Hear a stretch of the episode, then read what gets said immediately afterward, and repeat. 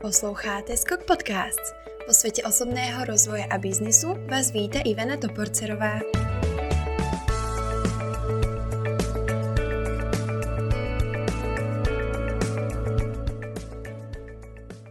Majú veľkú dávku seba dôvery, integrity, sú ochotní riskovať, neboja sa nových víziev a hlavne chcú pomáhať. Takto by som charakterizovala mojich dnešných hostí Davida Petrboka a Davida Feldsteina, spoluzakladateľov startupu Lípa. Vítajte. Dobrý den. Ahoj. ahoj. A teda my si týkáme, takže možno aj ahojte. No a ja samozrejme vítam aj našich posluchačov a verím teda, že ste mali úspešný štart do nového semestra. Vy ste teda obaja absolventi VŠE a ste zapojení do množstva aktivít. Ja mám pre vás takých pár rýchlych otázočiek, aby vás naši posluchači trošku spoznali. Tak, si ranné vtáča alebo večerná sova? Asi oboje podle nálady. Hmm, já to mám taky tak. Tak to sme traja. Povedz nám jednu vec alebo rituál, bez ktorého si nevieš predstaviť svoj deň. Ledová sprcha. Já mám jako určitě ráno si zacvičit a potom jako nějaký mechanismus se klipnout. Ktorú vlastnosť máš na sebe najradšej? Cílevědomost. Já nějakou, jako, nějaký smysl pro praktičnost. Prostě jít za tím, co má být udělaný a se to prostě udělá. No a nakoniec teda, ako si po náročnom dni oddychneš? Procházkou po Praze. Taky mám procházku uh, někde prostě ideálně mezi stromy. Jakože ne úplně do města, ale někam, hmm. někam jako do přírody, kde se můžu trošku napojit. Vy sa teda pohybujete v prostredí udržateľnosti. My si o chvíľočku povieme prečo. Ja sa vás ale opýtam, myslíte si, že sme ako spoločnosť v tejto sfére dostatočne edukovaní, alebo máme možno ešte na čom zapracovať? No, já si myslím, že to jde určitě kupředu, už vlastně i ve škole je hodně integrovaný předměty, který se baví o té udržitelnosti. Pamatuju si na, magisterském studiu, že jsem měl super předmět s Karlem Millerem, to mě jako mega bavilo. Ale na druhou stranu si myslím, že někdy v té společnosti ta komunikace se někdy trošku schyluje a takový extrémnější tonalitě, i z hlediska té udržitelnosti. A malinko to štěpí tu společnost a nepřilákává to vlastně k naplnění té udržitelnosti v čím dál tím více lidí, tak aby se naplnilo to, že každý bude nějakým způsobem vědomě myslet víc šetrně k životním, životnímu prostředí. Což si myslím, že je vlastně trošku naše taková jako aspirace změnit tu komunikaci tak, aby to nebylo úplně tlačený do extrému a že to je o balancu, o, rovnováze. A hledat vlastně nějaký vnitřní balans a nehledat vlastně nějaký extrémní řešení ani získat ty udržitelnosti. Přesně tak, my jako vlastně chceme uh, hlavně těm lidem nabídnout jako alternativu k tomu konzumnímu chování jakože nechcem nikoho penalizovat za to, že prostě si koupí něco, něco co potřebuje a, a je to nový. Nemusí být za každou cenu všechno jako recyklovaný, ale je dobrý se vlastně jako zamyslet nad tím, jestli to vlastně potřebuju a, a když už teda něco potřebuju, tak aby tady byly co nej, nejsnadnější způsoby, jak prostě si to obstarat jinak, než, než jako tím, tím běžným způsobem. Jestli jsme odpověděli na otázku. Jasné. Že si myslím, že ty edukace jako je hrozně moc a těch věcí od hodně lidí se o tom každý jako baví a je hodně materiálu a studií a věcí a věcí a věcí. Ale ten problém je možná tím, jak vlastně se to komunikuje do té společnosti. Že pak vlastně i ti lidé, kteří jsou trošku uzavřený už se hlediska té udržitelnosti a někdo do nich tlačí strachem a negací a ty, když děláš to, jak jsi špatný, hmm. tak ten člověk se uzavírá spíš Jasné.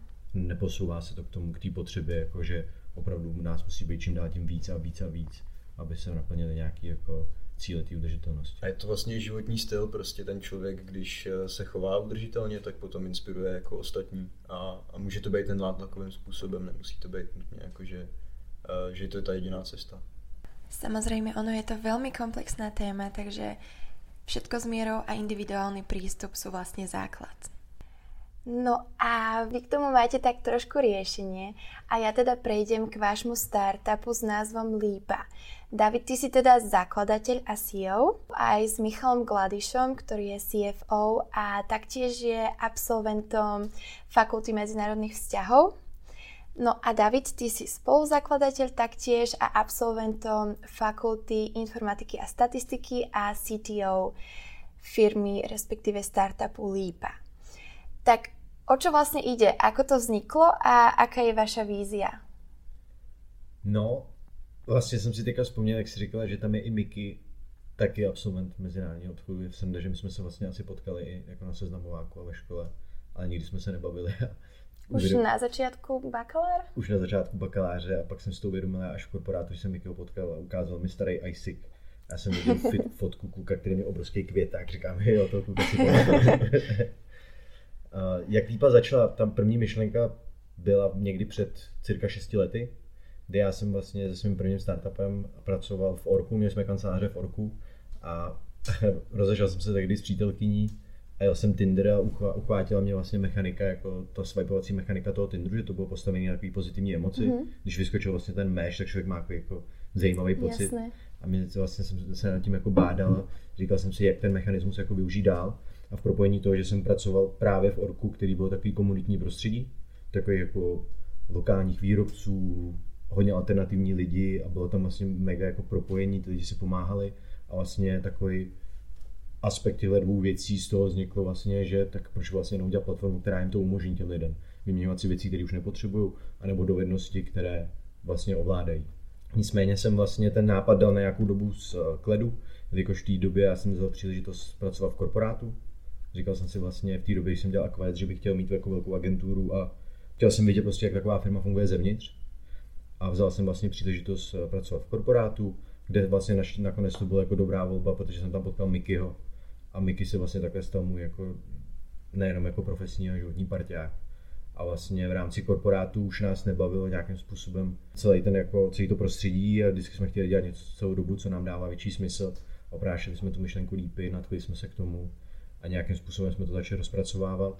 A nejdřív jsme vlastně udělali nějaký set jako nějakých jako dát, zjistili jsme, jak ten trh funguje, viděli jsme, že ten trh jako dynamicky roste, že už lidi vyměňují, což pro nás byl super signál a řekli jsme, že teda chceme skočit do technologického vývoje a tehdy já jsem si vzpomněl na svůj vedlejší specializaci podnikání, kde jsem potkal na jenom předmětu takového zajímavého týpka, který mě bavil, což byl vlastně David a věděl jsem, že to je vlastně programátor, který mi řekl to tehdy skvělou věc. Já jsem tehdy chtěl eh, naprogramovat nějaký jako projekt, který jsem měl v hlavě a David mi vlastně řekl, že vlastně jako jo, že by to zvlád, ale že chce dělat jako jenom věci, které dávají smysl a že to jako vlastně moc smysl nedává. Tak jsem jako na něj koukal a pak mě tohle mě vlastně utkvělo v paměti a potkal jsem se s Davidem, oslovil jsem ho a takhle vlastně jsme začali na vývoji. Jo. A plyneme dál. Tím jsme měli vlastně, to byl pro nás nějaká první vlaštovka, ta swapová apka, kterou vlastně jsme spustili do veřejnosti v roce 2020 v říjnu. A dneska je to vlastně plně funkční prototyp, máme 2500 registrovaných uživatelů, nicméně vlastně ta, ta mise postupem času toho projektu se ten projekt vyvíjí, to startupový prostředí a my jsme hledali hodně, ať už jako náš směr, monetizační kanály, a v té době my jsme narazili při jednom našem digitálním eventu Second Hand Fashion Week, který jsme dělali, který byl zaměřený přímo na módu. A tam my jsme si do toho eventu pozvali naše partnery, což byly z řad jako prémiovějších sekáčů a psychovaných značek. A tam my jsme se zamilovali totálně do toho trhu, do té nadmnožiny swapu, což je second hand trh, že tam to bylo vlastně právě postavený o kreativitě, originalitě, nových řešení. Byl tam super vibe, jako dobrá energie.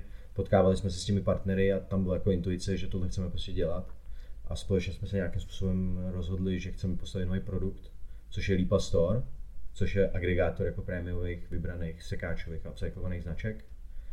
A tam je teďka naše plná pozornost. A zase v rámci toho znovu přišla nějaká kalibrace celé té vize, že jeden z našich partnerů řešil nějaký jako akutní problém a tam my jsme postavili vlastně třetí produkt, což který vlastně digitalizuje proces nákupu oblečení od lidí směrem k sekáčům. A dohromady vlastně v propojení všech těch tří produktů časem se vytvoří ekosystém, který vlastně postaví infrastrukturu fashion industry a udělat vlastně celou tu, celou tu cirkulaci.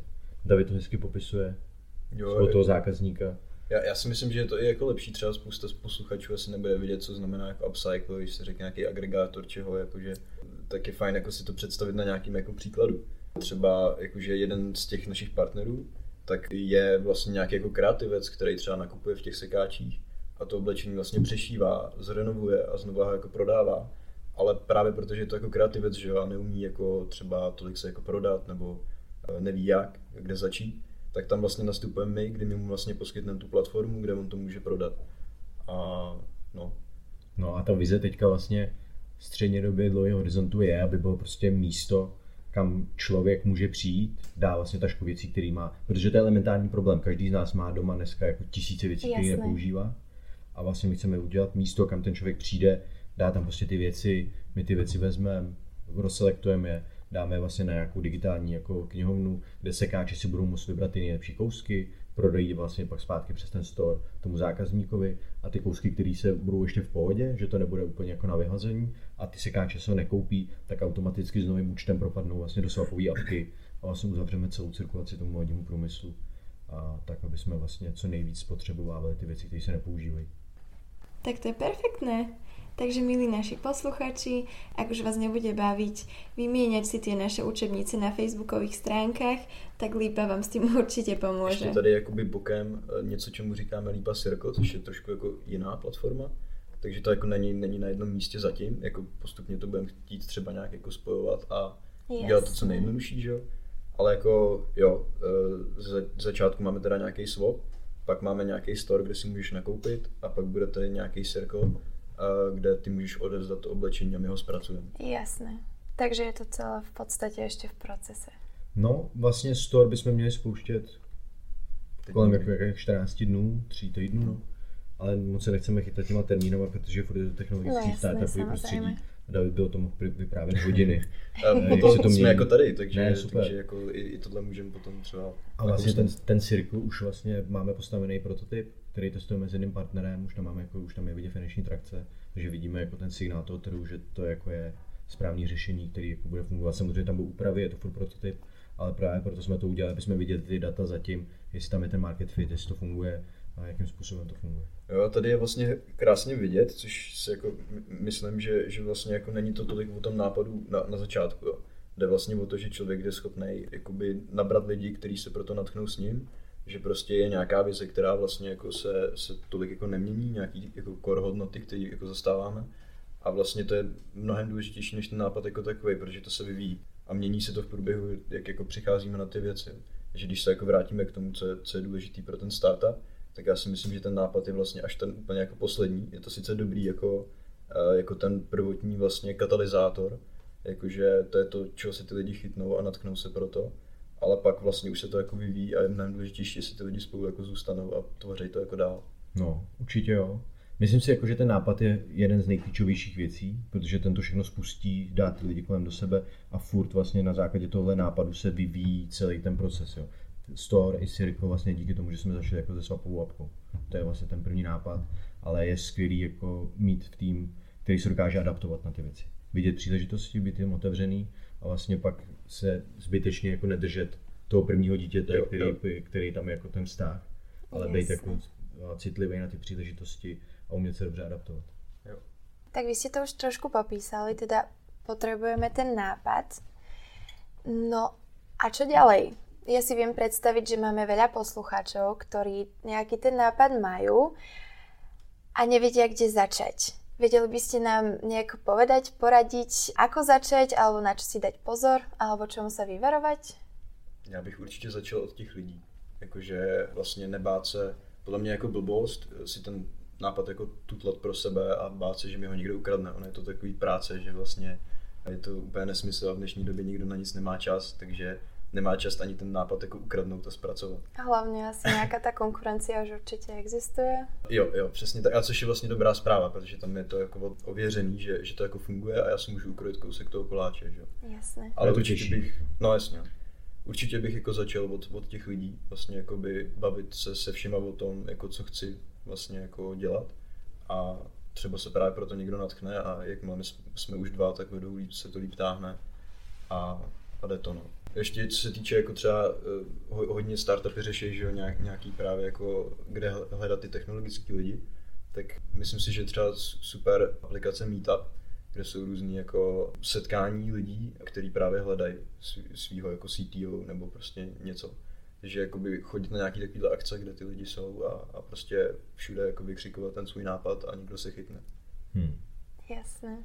Já bych to řekl asi vlastně možná malinko z jiného úhlu. Mm-hmm co, by, co ten člověk potřebuje, je určitě drive, mít odvahu, nebát se to, věřit si jako svým snům. Ale samozřejmě na to potřebuje být nějakým jako osobnostně. Jsou lidi, kteří mají radši jistotu a chtějí vlastně radši do korporátu, protože to je vlastně jednodušší, i když se to jako na první pohled nezdá. Ale mít nějaký vlastně jako drive, záleží, jak ten člověk, jestli chci, jako je, jsou hodně startupistů, jsou individualisti, ty CEO a ty zakladatelé, kteří chtějí vlastně mít jako dlouho majoritní podíl a chtějí se vlastně všechno dělat sami. Všechno podle sebe, ano. Podle sebe. Já jsem třeba vlastně jako opak a vím, že vlastně sám bych nikdy nedotáhl ten projekt, tak jako jsem, že jsem s tím začal s Mikim, který jako my se hmm. spolu strašně dobře doplňujeme, máme oba dva silné stránky, trošku jiný, ale spolu v synergii fungujeme strašně dobře. Yes. Což je bylo pro mě jako klíčový. Určitě souhlasím s tím, co říká David a už se to vlastně říká i jako v takových erudovanějších jako věcech, že je třeba o tom nápadu mluvit. Dřív bylo jako, hele, nikomu to neříkej, někdo ti to ukradne. Zase, kdybych jako objevil technologii nový způsobů no, využívání energie, tak to nikomu neřeknu. Ale jako určitě je dobrý o tom se bavit. A já bych dal takovou radu, zkus přesvědčit prostě tři a da, klidně bych řekl jako nepřátelé k tomu, že to je dobrý. A když jako přesvědčíš ty lidi, tak víš, jako, že to nějaký smysl Může má. to fungovat.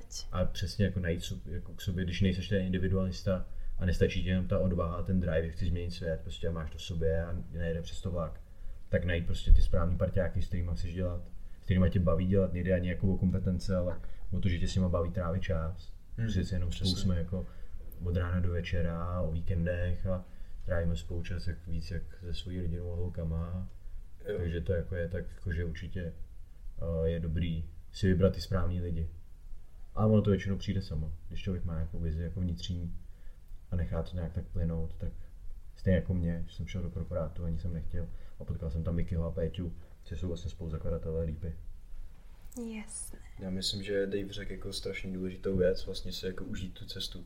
Jakože když, když mě to vlastně jako nebude bavit, nebudu prostě to dělat, samozřejmě jako někdy je to těžký, ale prostě musím, musím si to prostě užívat. Protože když, když to prostě tak není, tak to vlastně není pro mě a mám jít jinou cestou a to je taky v pořádku.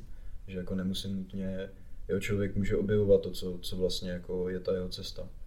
A no, takže určitě je to spíš jako pro lidi, kteří který jako mají třeba menší averzi k nějakému riziku, protože prostě jako taky se může stát, že budu dva roky pracovat na něčem, co, co prostě nakonec k ničemu nebude, ale třeba mě to nebude vůbec mrzet, protože prostě vím, že mě ta cesta jako bavila, jsem si to užil, e, měl jsem vlastně svobodu, že jo, prostě a, a jako nabral jsem spousta zkušeností, takže to není jako, že jsem ten čas zahodil. Ale někdo to tak brát může. Takže prostě je to o těch preferencích. No. Určite.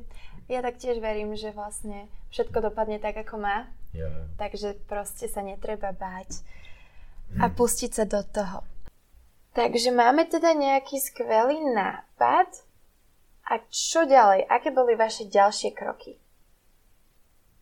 No a tak vlastně po tom, co, co přesvědčím ty lidi, že chceme do něčeho jít a rozhodli jsme se, že toho půjdeme, nám se osvědčilo udělat vlastně silný jako nějakou datovou rešerši, definovat si nějakým způsobem trh, kterým tu službu chceme nějakým způsobem poskytovat.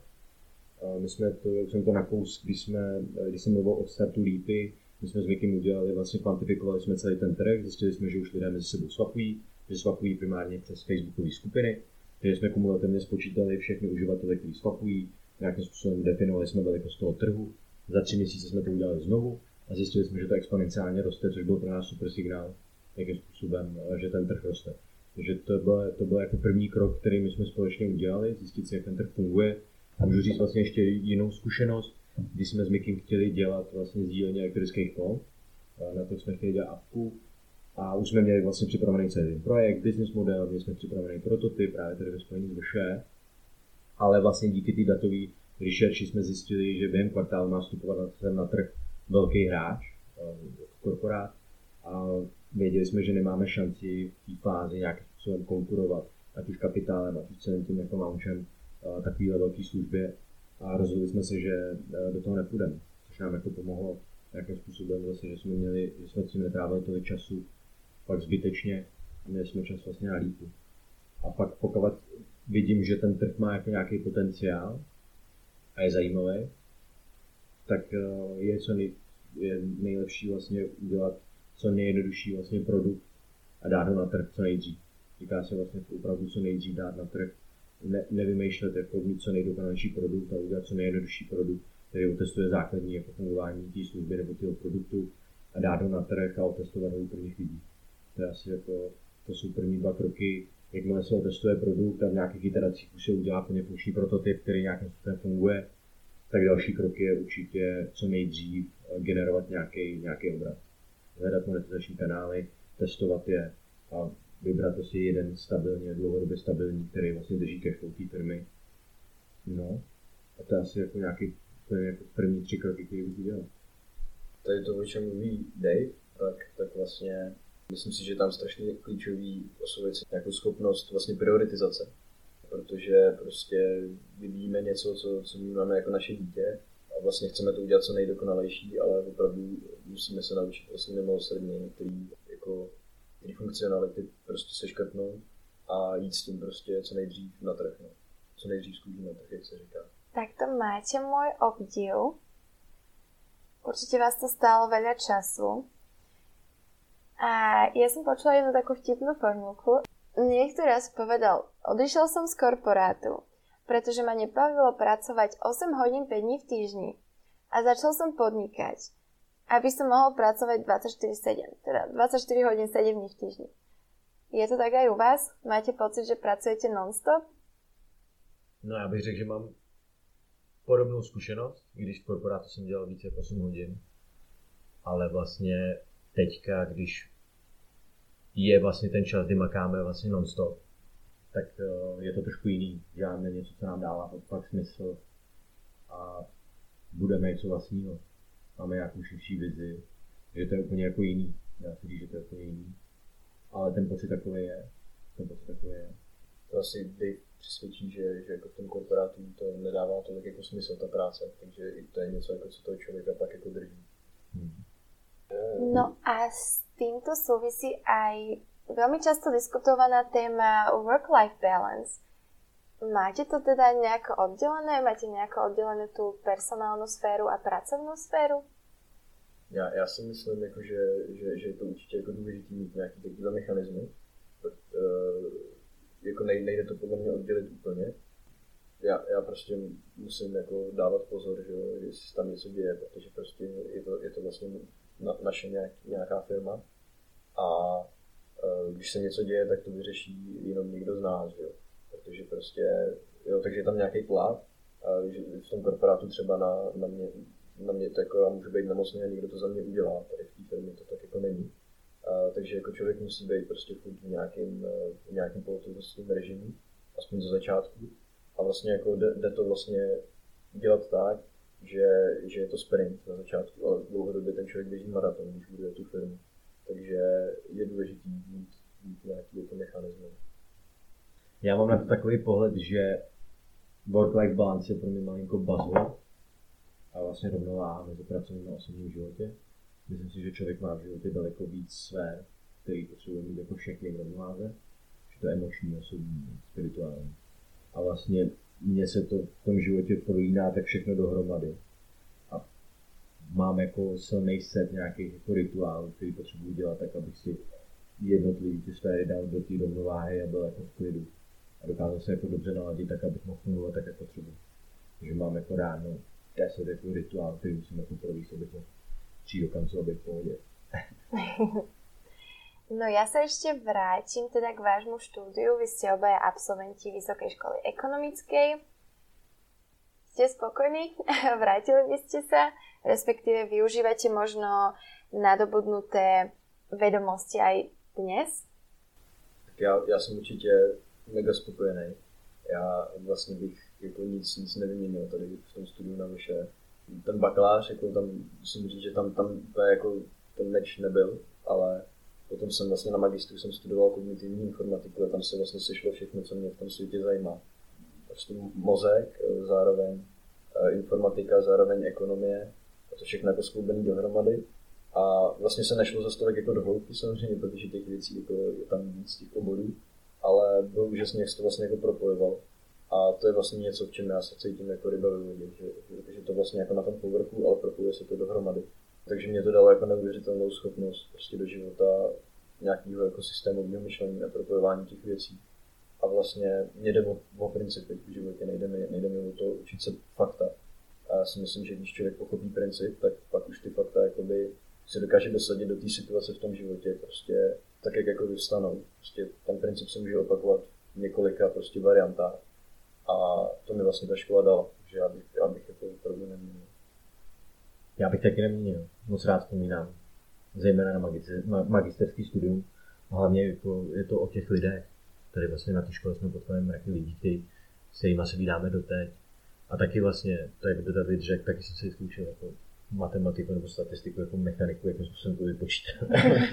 ale uh, přesně není to o tom obsahu toho učení se, ale ta škola mě připravila na ten jako profesní život.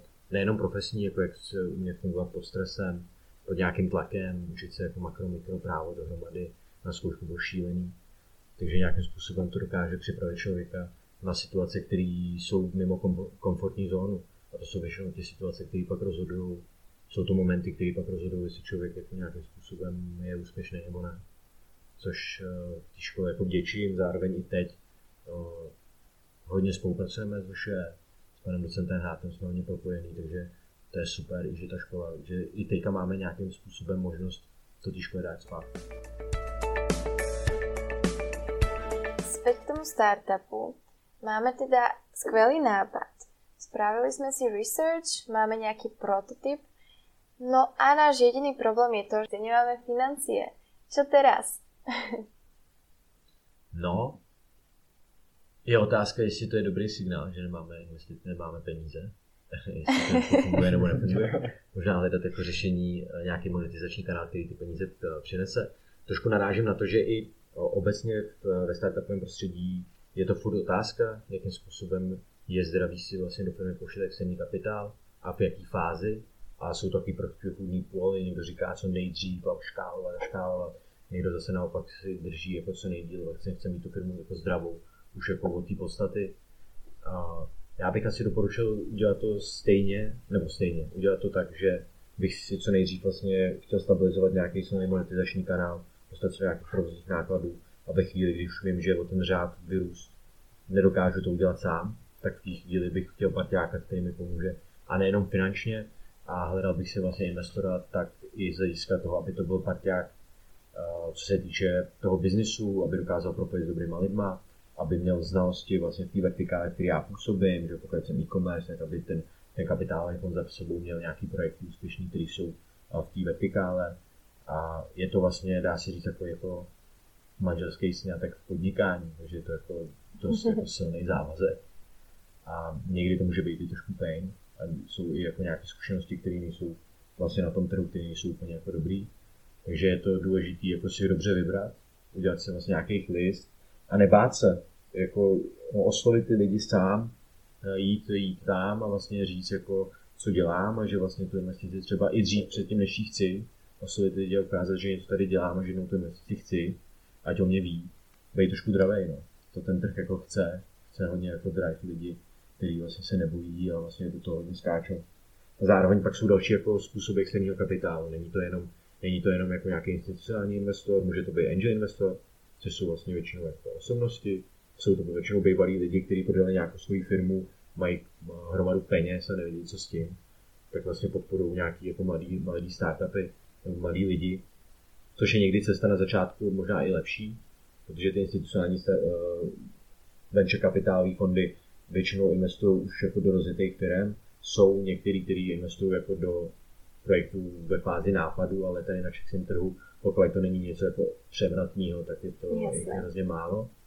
A pak jsou různé způsoby, ať už jsou to evropské granty, jako státní podpory, anebo jsou to i nějaké soutěže. Může člověk vlastně, ten malý startup nepotřebuje úplně tolik peněz, záleží, jaký je fázi samozřejmě, někdy prostě potřebuju 5 milionů, někde začátku mi stačí 100 tisíc jako na první produkt, takže se přihlásit do nějaké soutěže, kde je nějaký price money a můžeme jako vyhrát něco, co nás jako na chvíli udrží nebo udá do pár. Mně se u toho líbí vlastně analogie toho, že ta firma je nějaký jako živý organismus nebo naše dítě a vlastně ty finance jsou nějaká jako krev, která nese ty živiny celým tím tělem a vlastně na, my jako podnikatelé, že, tak se snažíme vlastně, aby tohle to bylo vlastně to nejzdravější jako na, na, na tom organismu prostě ty periferie, jako, i ty periferie byly dobře vyživené. A s tím se podle mě dá jako hodně hrát a jde to, že když teda už získáme nějakou investici, tak aby jsme ji měli taky jako dobře využít. A to je vlastně jako i princip udržitelnosti. Jo. To není jenom jako, že se starám o to, že prostě jako mám kolem sebe hezký prostředí, ale je to hlavně o tom prostě dělat ty věci tak, aby byly prostě efektivní, aby prostě eh, byly dlouhodobě udržitelné. Ne, to je, to je super věc, co David říká, je, je dobrý, jako není fajn si říkat o víc peněz, než potřebuji, což není, to není zdravý. A pak se ty peníze vlastně dávají jako na nesmysly. A je dobrý jako mít připravený a napočítaný, na co přesně to potřebuji k tomu, abych dosáhl cíle, který chci. Většinou se to dělá, že se počítá ta runway třeba na rok, že já si na rok napočítám náklady, které vlastně mi vyplynou k tomu, abych splnil ten růst, který já chci. A podle toho vlastně pak prioritizuju, kam ty peníze dám a nedám. A to je jako dost dobrý i mít připravený, když už za tím investorem jdu, tak mít jasnou vizi, jako na co ty peníze chci, kolik jich chci a co s nimi přesně udělám. Jasné.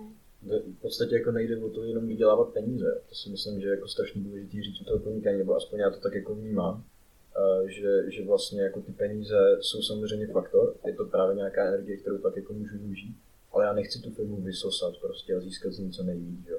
Já chci prostě postavit něco, co tady jako bude a bude fungovat a bude pomáhat v tom světě. Takže to podnikání mám jako nějaký uh, vlastně nejenom nástroj vydělávání peněz, ale nástroj prostě jako změny toho prostředí kolem sebe a ukázání vlastně lidem jako cesty, které, které třeba ještě nejsou jako probádané a že to jde taky prostě nějak jinak.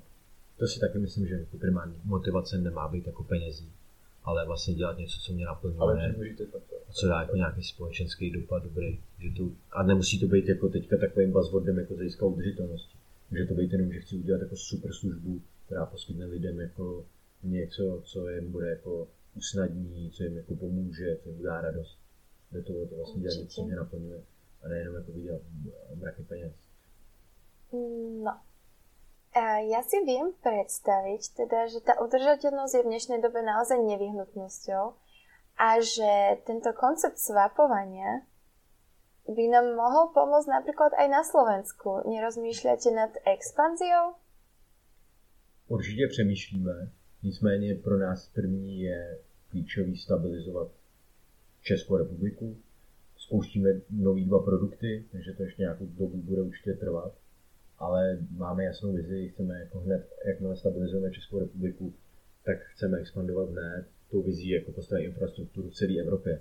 Takže ve státech vlastně v modním průmyslu, například ve státech už je to daleko dál, jak to většinou bývá, ale v Evropě tak silná infrastruktura, co se týče second trhu, není. A tou vizí to je postavit. Postavit vlastně digitální infrastrukturu, která zabezpečí celou cirkulaci modního průmyslu v Evropě. Takže vlastně my určitě chceme expandovat. Nevím, jestli to bude první Slovensko, spíš ne. Ale bude to, určitě koukáme na Bedlí, který si říká, že kultury se nám jako mega líbí, chceme to tam i, i nacítit.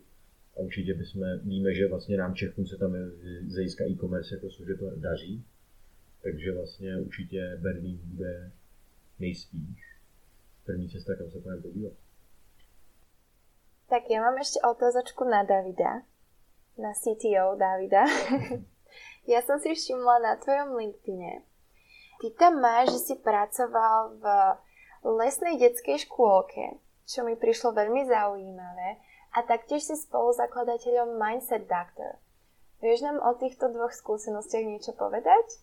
Jo, tak v té lesní školce bohužel dneska už nedělám, protože to nešlo skloubit prostě časově. Moc mě to mrzí, protože tam jsem fakt jako jak jsme se bavili o tom work-life balance, tak pro mě to bylo jako taky uh, uh, úžasný být vlastně v něčem úplně jiným. Najednou jako neřešit ty každodenní prostě starosti a nějakých technologických startupů, ale najednou tam prostě jako lítají děti a, a prostě krásný pohled na svět. Život takže, gombička. Eh, no, takže i tom mi to jako hodně dalo, tak mi to hodně dalo v tom, že, eh, že vlastně jak člověk kouká na ty, na ty vztahy mezi těma dětma, tak jako tam vidí ty, eh, je to úplný zrcadlo prostě na, ty vztahy mezi těma dospělými, akorát ty děti prostě to projevují, že jo, oni, oni prostě to jako nedusej v sobě, nemají ty masky. A, a zároveň mě tak jako vždycky zajímalo vzdělávání, že si myslím, že to je ten nejlepší způsob, jako odkat, jako měnit ten svět, protože uh, lidská osobnost se vlastně tvoří do sedmého roku života. A potom z těch dětí, který, který jako to, co do sebe nasajou, že, tak pak jako vyrostou a oni mění ten svět, ten svět tím způsobem, co jako nasáli. Takže si myslím, že tam je jako spousta práce, který se kdokoliv může ujmout z našich posluchačů, kdyby chtěl dělat startup, to dělá. A myslím si, že je to jako skvělý směr. No, takže jako vnímám to jako velmi pozitivní zkušenost. A teda Mindset Doctor? Jo, Mindset Doctor, tam vlastně se snažíme pomáhat lidem vlastně uh, najít kouče, který může pomoct s nějakým dílčím problémem. Děláme to tak, že vlastně uh, člověk projde nějakým testem uh, na, na různé jako oblasti a pak mu to vlastně doporučí odborníka, který, který se dané oblasti věnuje. Čo je tiež určite veľmi zaujímavé. Niekomu by to teda mohlo pomôcť. No ja mám na záver pre vás pár uh, inšpiratívnych otázok. Akú knihu by si každému odporučil prečítať? Egyptian Silhouette. tak já asi uh, The Subtle Art of Not Giving a Fuck. V češtině přeložený jako, uh, nevím jak přesně, ale uh, asi vymyslené umění. Jak překládat. ne, tak to je prostě patří. Nevím, můj prostě. Myslím si, že je tam jako obrovská moudrost já v tom vidím jako taoismus, prostě eh, něco, nějaká filozofie, která mi je hrozně blízká. A to je vlastně jako umění uh, nedělání. V podstatě jako vědět, kdy mám konat a kdy ne. A vlastně jako dost často v životě tím, že člověk koná, tak způsobí mnohem víc problémů, než vyřeší. A spousta problémů má tendenci se vyřešit úplně sami. Takže to si myslím, že ta kniha velice vtipně prostě uh, a, a skvěle předává určitě doporučuji. Tak já si budem muset prečítať obe. Čo by si odporučil svojmu mladšímu já? Že teďka vlastně člověk má hrozně moc jako zkušeností a znalostí a teďka by si řekl, a teďka bych si mohl říct jako, tak v 15 bys udělal tohle a tohle a tohle. A já věřím tomu, že všechno, co se stalo, se mělo stát a díky tomu jsem tady, kde jsem. A vlastně bych ne... řekl bych víc si to užívej. Prostě. Přesně tak. Já to mám úplně stejně jako mým, mým prostě jako, já jsem byl vždycky jaký overthink, overthinker, prostě všechno jsem jako zbytečně moc analyzoval, takže prostě víc, méně přemýšlet, víc konat, prostě spíš vůbec nepřemýšlet a prostě udělat to, co, to, co prostě uh, mám zrovna v hlavě, protože prostě až teprve potom jako zjistím, jestli to jako byl dobrý nápad nebo ne. v té hlavě to nemyslím. Vzděláváte se aj dnes?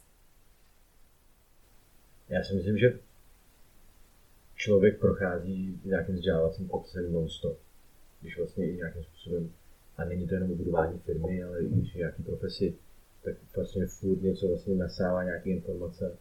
Takže já bych řekl, že jo, 100%. Ať už jsou to knížky, ať jsou to nějaké kurzy, ať jsou to věci, uh, studie, až mě něco zajímá, tak se vlastně neustále něco člověk dělá.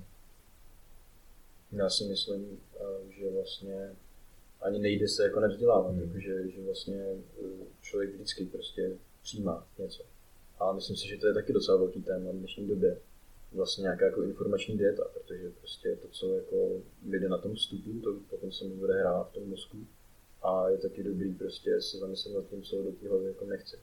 A nevím, můžu se třeba, když řeknu nějaký příklad, co mi napadá, tak můžu se vzdělávat o tom prostě, s kým chodí Brad Pitt nebo nevím, takovýhle věci, jo. A nebo se no právě, jakože nasávat ty informace, které jako v tom, v tom životě mají smysl a jsou, jsou nějakým způsobem využitelné.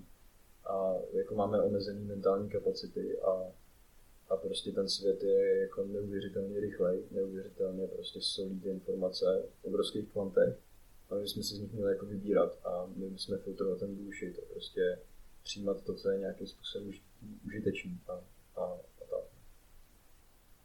No a na závěr, investujete? A teda ak áno, do čoho? Investuji a do kryptoměn Já investuju hlavně svůj čas, do kryptoměn teda taky. A, ale jako nejsem na tom odborník, nechci, nechtěl, nechtěl bych to tady nějak jako roz, eh, rozebírat. Já si myslím, že zase tohle to jako zpátky k tomu hospodaření. Prostě stejně jako firma má cashflow, tak i člověk má nějaký cashflow. A prostě ta, ty peníze jsou strašně silná energie, která může jít prostě někam a e, jako něco udělat. Jo. a když bude ten člověk střílet ty peníze kolem sebe prostě domnění, že jako vydělá, tak i kdyby nakonec vydělal, tak není to správná motivace. Já si myslím, že vždycky by měl ten člověk jako hledat zatím prostě, co ten projekt dělá, jestli se mu to jako líbí. Jestli, jestli to pro, naopak není pro tu planetu třeba nebo pro něco vlastně jako škodlivý. A jako ten, ten faktor toho, jako jaký to má dopad, je až ten poslední, na který se většinou bere jako nějaký potaz. Tak ja vám ďakujem za to, že ste prijali pozvanie a teda aj za tento, verím, že prínosný rozhovor. A taktiež verím, že tento diel sa stane inšpiráciou možno niekomu, kto by chcel v budúcnosti založiť startup a ešte nevie ako. Takže ďakujem, že ste prišli. Taky ďakujem za pozvání,